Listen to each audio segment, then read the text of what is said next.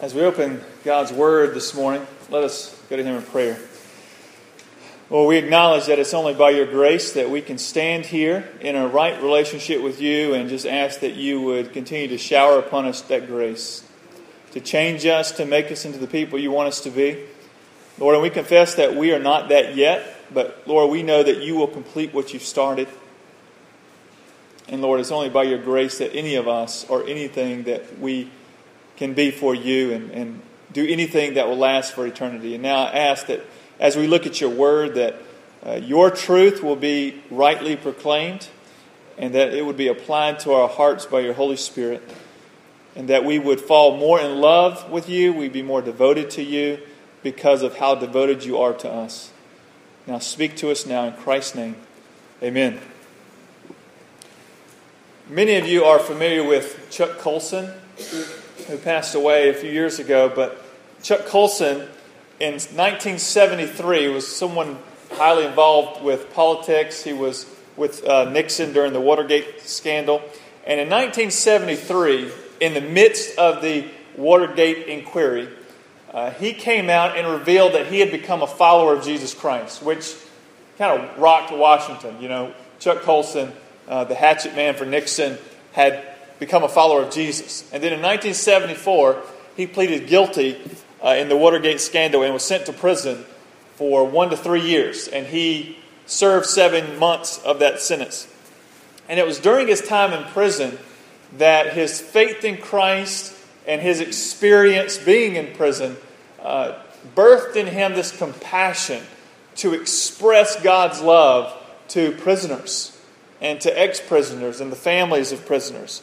And so he started a ministry to prisoners that has been uh, instrumental in mobilizing the church to do ministry within the prison.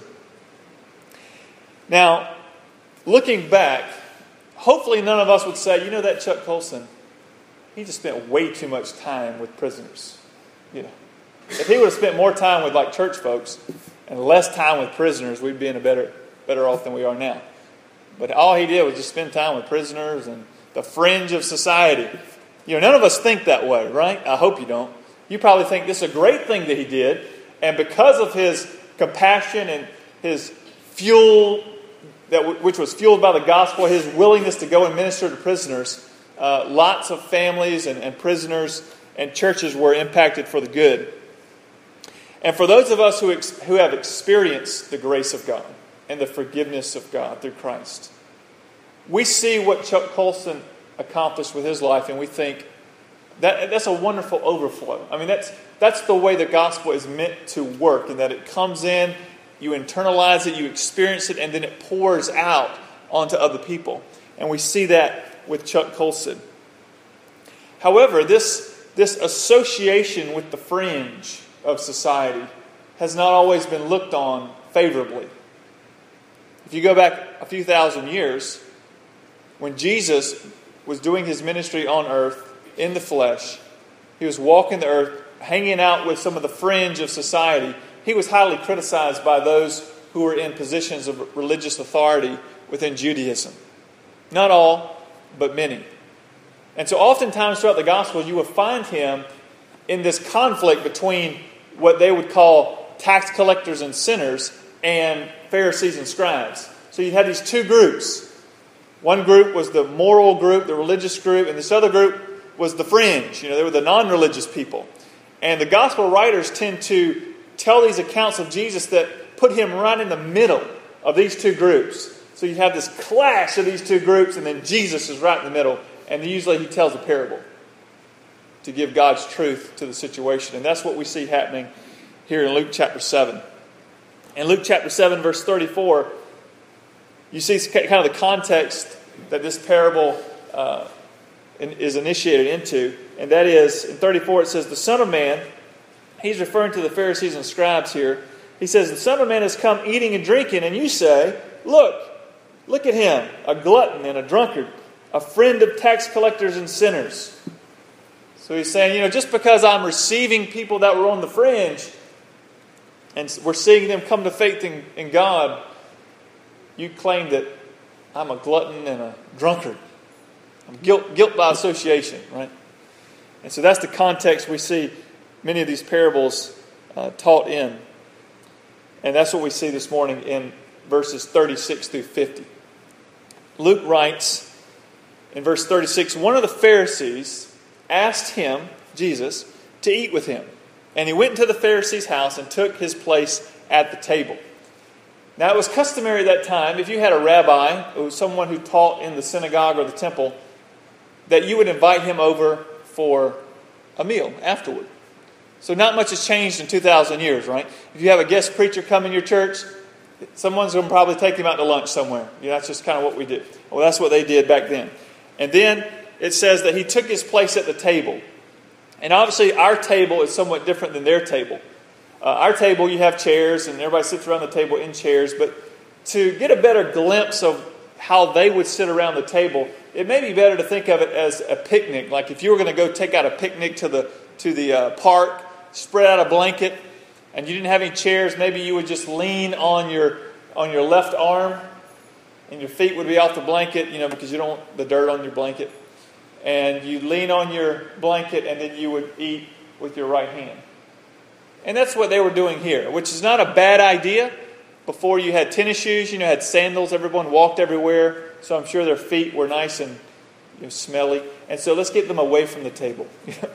Put your feet away from the table, and let's just focus here with the hands, not the feet. And so that's what we see happening here. He took his place at the table,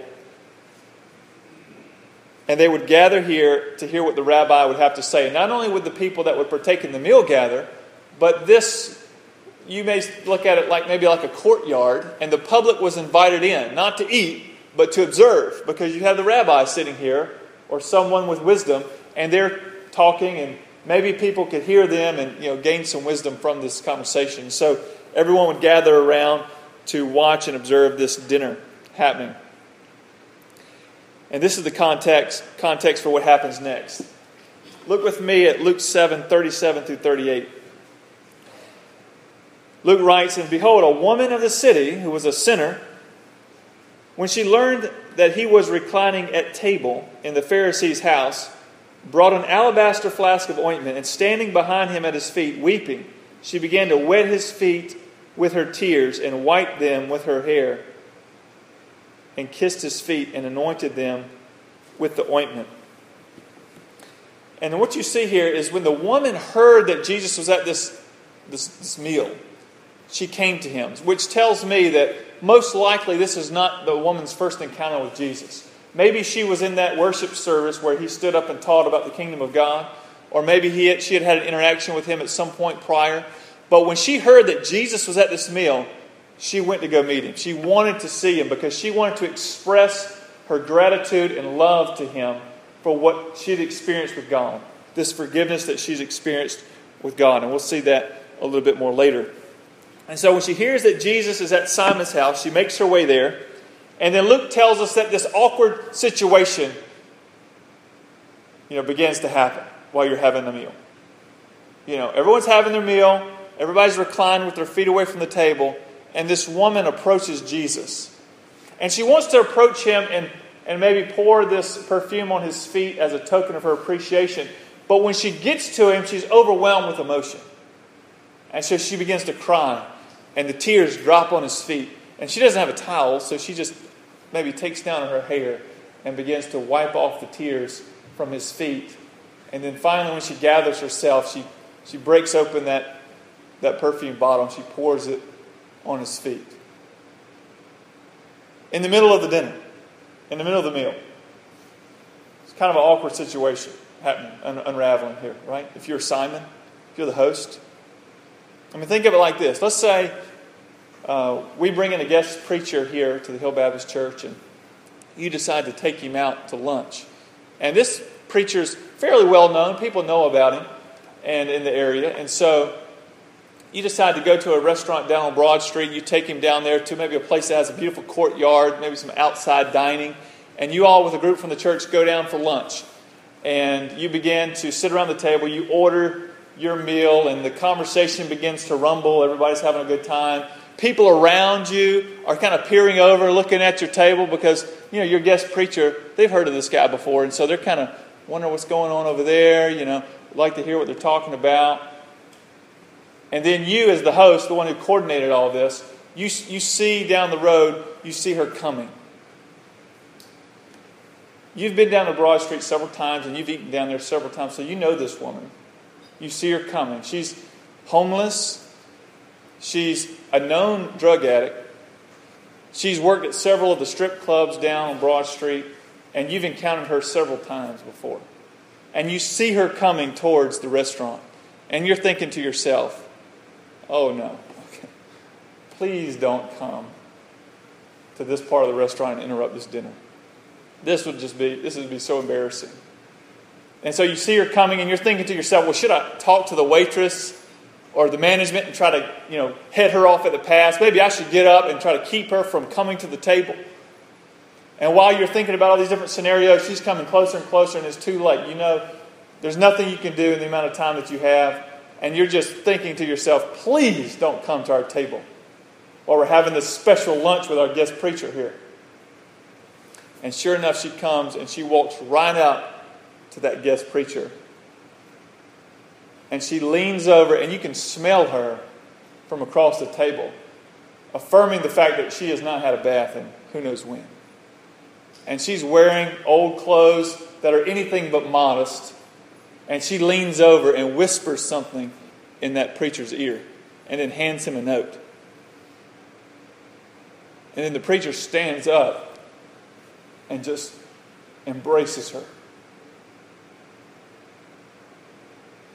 and you think to yourself, what is going on? Yeah. And you begin to think all kind of things. You may even start doubting the integrity of this preacher. What how does he know her? What what is going on here? And that may give you some idea of what Simon was thinking when this woman poured out this perfume. If you've ever sprayed perfume, I know my children um, have gotten into the perfume every now and then and sprayed it a few times, and you're thinking, whoa, someone got in the perfume. When that whole bottle is poured out, everyone smells it, everyone sees what's going on. And so Simon's thinking to himself, in the next few verses, we, we read about it. It says in verse 39 Now, when the Pharisee who had invited him saw this, saw what was happening, he said to himself, If this man were a prophet, he would have known who and what sort of woman this is who is touching him, for she is a sinner. And then Jesus, answering him, said to him, Simon, I have something to say to you. And he answered, Say it, teacher. And he tells this parable about the moneylender who had lended one person a lot of money and the other person a little bit of money, and he decided to forgive the debts of both. And the simple question is Simon, who do you think was more uh, grateful and who you know, love the, the generosity of the man more, the one who is forgiven a lot of debt or a little bit of debt. And Simon, being very observant, it's a no brainer. The point is clear. Well, the one who's been forgiven a lot, I guess, would be more appreciative. And he says, You're right. And just think of it like this. Let's say you have a car, you bought a brand new car, and you owe $25,000 on that car. You took out a car loan. And someone comes up to you and says, I want to pay off your car loan. To which you say, Sure, go ahead and do that. And then you go to a coffee shop later on that day and someone says, I want to buy you a cup of coffee. And you say, Okay, sure. Okay, both acts are very gracious, okay, very generous. But which one are you more thankful for? I mean, you're thankful for the free cup of coffee, but $25,000, pay off the car? I mean, you are very grateful towards that person. I mean, that, you just realize that is a extremely extravagant gift. Extravagant, generous gift. And so Jesus tells that type of parable, and Simon says, Well, clearly the one who's been forgiven much is the one who would be most grateful. And then, then Jesus turns the parable and he begins to apply it to Simon and the woman. Look with me at verses 43 and following. It says, Simon answered, The one I suppose for whom he canceled the larger debt. And he said to him, You have judged rightly. Then turning toward the woman, he said to Simon, Do you see this woman? I entered your house, you gave me no water for my feet. Now, contrast, notice the contrast here between the woman and Simon, okay?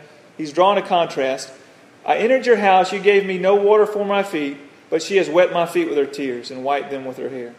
You gave me no kiss, but from the time I came in, she has not ceased to kiss my feet. You did not anoint my head with oil, but she has anointed my feet with ointment.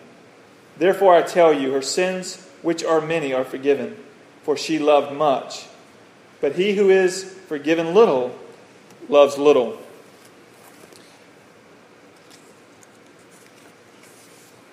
So the point is clear. He who has been forgiven much loves much. He who has been forgiven little loves little. And he's saying, Simon,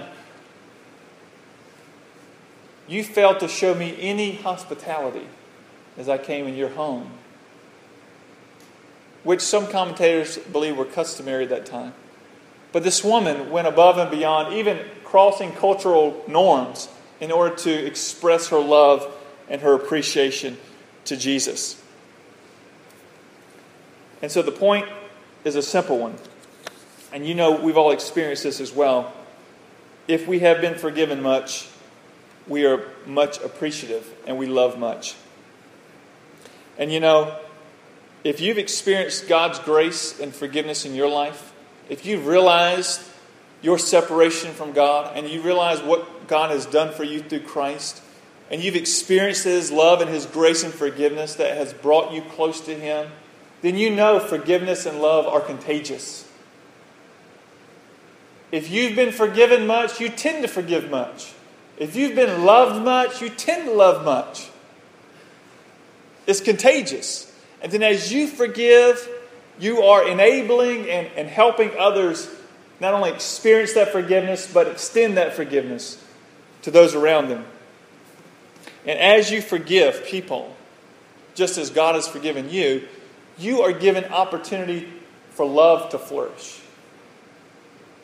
It's like you're creating a channel for love to move from you to them to others, which all flows from that reservoir of God Himself. See, the problem with Simon is that he loved little because he did not think he needed to be forgiven much. He's a pretty good person. He's not like this woman. And therefore, his response or reaction to forgiveness was little love. Now, just think about yourself. How well do you love others? Do you forgive other people? I would say there's a strong correlation between your ability to forgive and your experience of forgiveness between you and God. There's a correlation. One fuels the other. Think about how, how does forgiveness and how does love flow through you. See, here's the issue, and this is the issue in my life, and maybe this is the issue in your life. We tend to slide toward Simon and not the woman. We tend to slide toward the, to Simon, and we begin to forget the gospel. We begin to forget our separation from God and how Christ saved us from being separated from God for all eternity. We, we forget what it's like to be gripped by our sin. And we forget what it was like when we slammed up against the forgiveness of God. We forget that. It's like when you see somebody and they look familiar, but you can't recall their name. That's how we get with the gospel and the forgiveness that comes through Christ. We know it's there. God forgives sinners, but we forget how He applied that to us. We forget our own sinfulness and our need for grace. And therefore, we have a very hard time extending that to other people because we have a hard time experiencing that ourselves.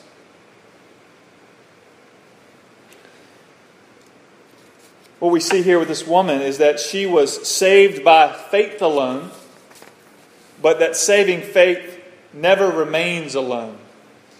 Look with me at verses 47 through 50. It says, Jesus said, Therefore I tell you, her sins, which are many, are forgiven, for she loved much.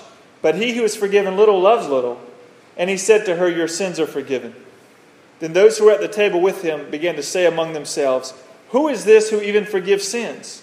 And he said to the woman, Your faith has saved you. Go in peace. And what you need to see here is that the whole reason the woman came to the table to begin with is because she had experienced the grace and forgiveness of God. That's why she came. She had experienced the forgiveness of God, perhaps through the message that Christ had presented earlier or some other interaction with him, but somehow she had heard about the kingdom and the goodness and grace of, of God. That God is a God of second chances, that He will bring you back in if you just turn from your sin and turn to Him. And he heard, she heard that message, she responded in faith, and then she expressed it in love. And so she comes to the table. And he tells Simon, This woman has been forgiven much, and that's why you see such an extravagant outpouring of love from her. And she even lets down her hair, which is a big cultural no no, and she wipes his feet. And so, for us, if we've experienced the love of God, the forgiveness that comes through Christ, then even uh, we will even go beyond some cultural norms at times to apply the grace and love and forgiveness of God to those around us. And what you need to see as well is when you begin to reflect Christ to other people, when you share truth with them, but you also share forgiveness and grace and mercy like Christ did, not everyone's going to like that. Not everyone's going to cheer you on about that. I mean, they're not going to be a fan of that. They're going to say, You're too gracious. You know, you're a pushover. People might take advantage of you. And I just say, Well, let's look at Jesus. Many embraced his message, but many rejected it and rejected him, and he ended up on a cross. So when we reflect the message of God and the grace and forgiveness and love of God, not everyone's going to be a fan of that. Even some of the religious people, they're not going to be a big fan of that. They're not going to like that. And we see it with Christ Himself. But like I said, we tend to we tend to gravitate, don't we, toward the toward the Simon. We have a hard time forgiving each other, even within the church itself. But if we're going to present Christ to our city and represent Christ to our city, then we need to share that same type of message, love, and grace that Christ Himself extended to us. And that begs the question you know, what type of message are you extending with your life? What's, what's flowing from the channel of your life? Is it from the Lord? Or is it from pride? Spiritual pride. So that's Simon's problem. Spiritual pride. Spiritual pride is very limiting. If it's springing from, if your message is springing from spiritual pride, then you will love people if you think they deserve it. You will determine whether or not they deserve your love. That's spiritual pride. Because the gospel causes us to love people no matter what. Spiritual pride says, I will pick and choose who and what I will forgive. Spiritual pride says, I'm selective in my forgiveness. I'll only forgive certain things done to me or certain people. Now, granted, in order for forgiveness to take, there has to be someone that turns from sin, right? I mean, we can't enjoy the forgiveness of God unless we turn from sin and embrace it. But as Christians, we extend it. But spiritual pride says, I only extend it to certain things and certain people. The gospel says, I'm willing to extend forgiveness to anyone like Christ extended forgiveness to me. Spiritual pride fears being taken advantage of. And the gospel causes us to be willing to be disadvantaged for the advantage of others. Spiritual pride puts a cap on hope, limits hope. You know, this woman, she could never be in the kingdom. But the gospel causes us to have an endless supply of hope for everyone. Because we believe that no one is out of reach of God's long arm of grace and forgiveness. No one. And so there's this endless supply of hope. And I know for some of us, you know, we're just not very risky people. we don't want to take a risk. Um, but, you know, sometimes we have to let our hair down, so to speak, like the woman at the table. Cross some cultural norms, go against the grain if that means expressing our love to Christ and our love for others and expressing that same message that Christ Himself expressed. And if we've experienced the forgiveness of God, then it will find its expression in us. And just think of it like this I don't know how many of you have seen windmills or these newfangled windmills called wind turbines. They plant in the ocean and these large fields. But it's just like an old fashioned windmill. You know, you, you're, you're, you're harnessing the power of the wind, you're channeling, you're channeling it, you're channeling it, you're taking it, and uh, you're trying to channel it and use it, right? You're trying to take the power of the wind, internalize it, channel it outward. And that's kind of how I see Christians. You know, we, we are all these wind turbines placed around Augusta. And the gospel blows across those wind turbines. The gospel blows across our lives. And as we embrace the gospel, we understand it, we experience what God has done for us through Christ, those propellers begin to turn. And that energy and the power of God in the gospel is internalized. And then it's channeled to those around us. And those propellers continue to turn and spin as the gospel is constantly remembered and understood. It's spinning, it's spinning. Power is internalized, power shoots out. Love, grace, mercy, truth, the message of the kingdom, it goes forward. And the question is is your life being affected by the gospel? You know, how are your propellers turning? You know, are they turning at all? Or are they turning slow? Are they turning fast? Are they t- being turned by the wind created by the gospel itself? And the more we understand and experience the gospel, the faster those propellers spin. And I'm so thankful for men like Chuck Colson, who was planted in the prisons and caught wind of the gospel, and that propeller spun and spun so fast, and all that energy and power was channeled and it was just spewed out everywhere that he went through his ministry to those prisoners. And I wonder if we would allow God to spin those propellers of our lives through what he's done through Christ, how would that message, how would that expression of love and forgiveness spread out throughout the city of Augusta?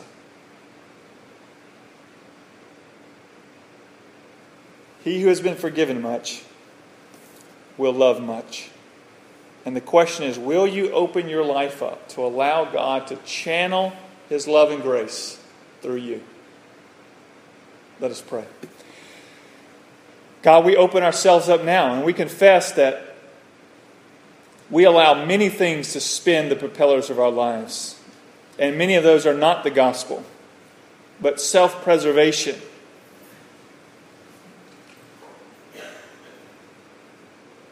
self pleasure. And we are restricted in how we extend your message, your truth, your love, your grace. And we confess that, Lord. Help us to be more like this woman and less like Simon. Help us, help us to see your gospel find more expression in our lives. Help us to be known for people that love everyone, the religious leader and those on the fringe and that we would not discriminate in the way we display your message, your love, your forgiveness, God. And we pray this in Jesus' name. Amen.